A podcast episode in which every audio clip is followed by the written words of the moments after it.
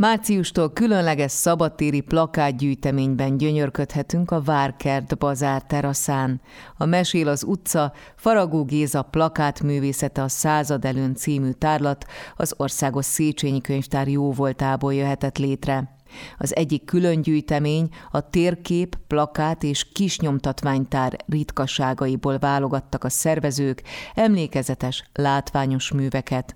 Faragó Géza ugyan ismert volt festőként, karikatúristaként, színházi jelmezés díszlettervezőként is, mégis plakátjai vívták ki az őt övező, korokon átívelő tiszteletet.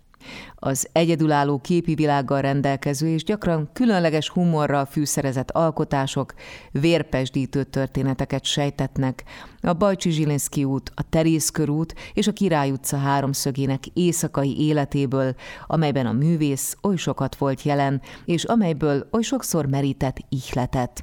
A Mesél az utca a huszadik század első harmadának hirdető oszlopai és táblái segítségével idézi meg tehát Faragó Géza legendás plakátművészetét, amelynek kapcsán dr. Bakos Katalin művészettörténésztől azt is kérdeztem, hogyan indult Faragó Géza pályája, kikkel került kapcsolatba, akik támogatták őt. Szegény több gyerekes családból származott, nem végzett felsőbb iskolákat, hanem rögtön az élet sűrűjébe vetette magát, és rajzolóként dolgozott textilgyárak, textilüzemek számára. Éppen iparegyesületi ösztöndíj tette lehetővé, hogy Párizsba menjen tovább képezni magát, ahol több esti iskola, főleg iparművészeti jellegű iskolákban végezte tanulmányt.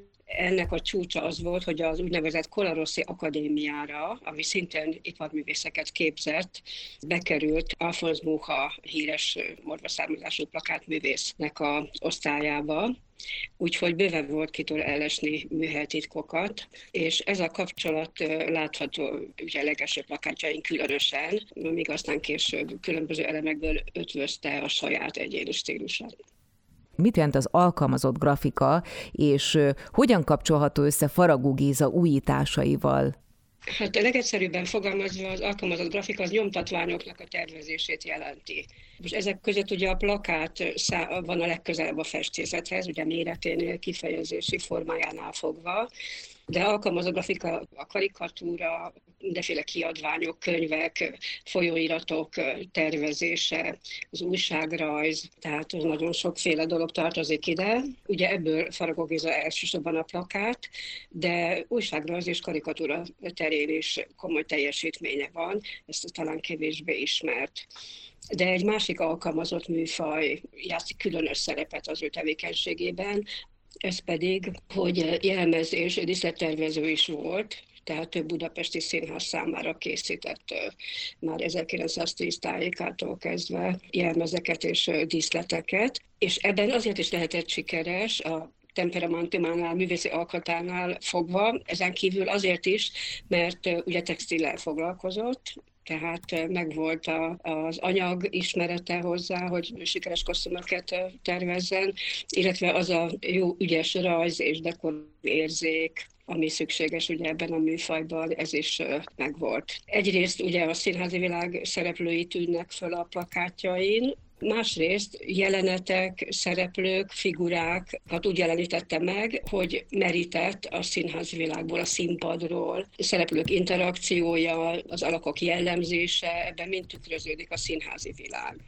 Maguknak a figuráknak a mimikája és a gesztusai rejtik ugye a humort. Van, amikor helyzetkomikum, valami komikus jelenet formájában jön elő. Maga ugye a kicsattanó életöröm jellemző a, a munkáira, tehát a derű, vidámság. Nagyon sokszor tényleg, mint egy színházi jelenetben kikacsintanak cinkosan például a figurák. Sokszor ironikusan jeleníti meg a figurákat. Ez egyébként a képzőművészetére is jellemző.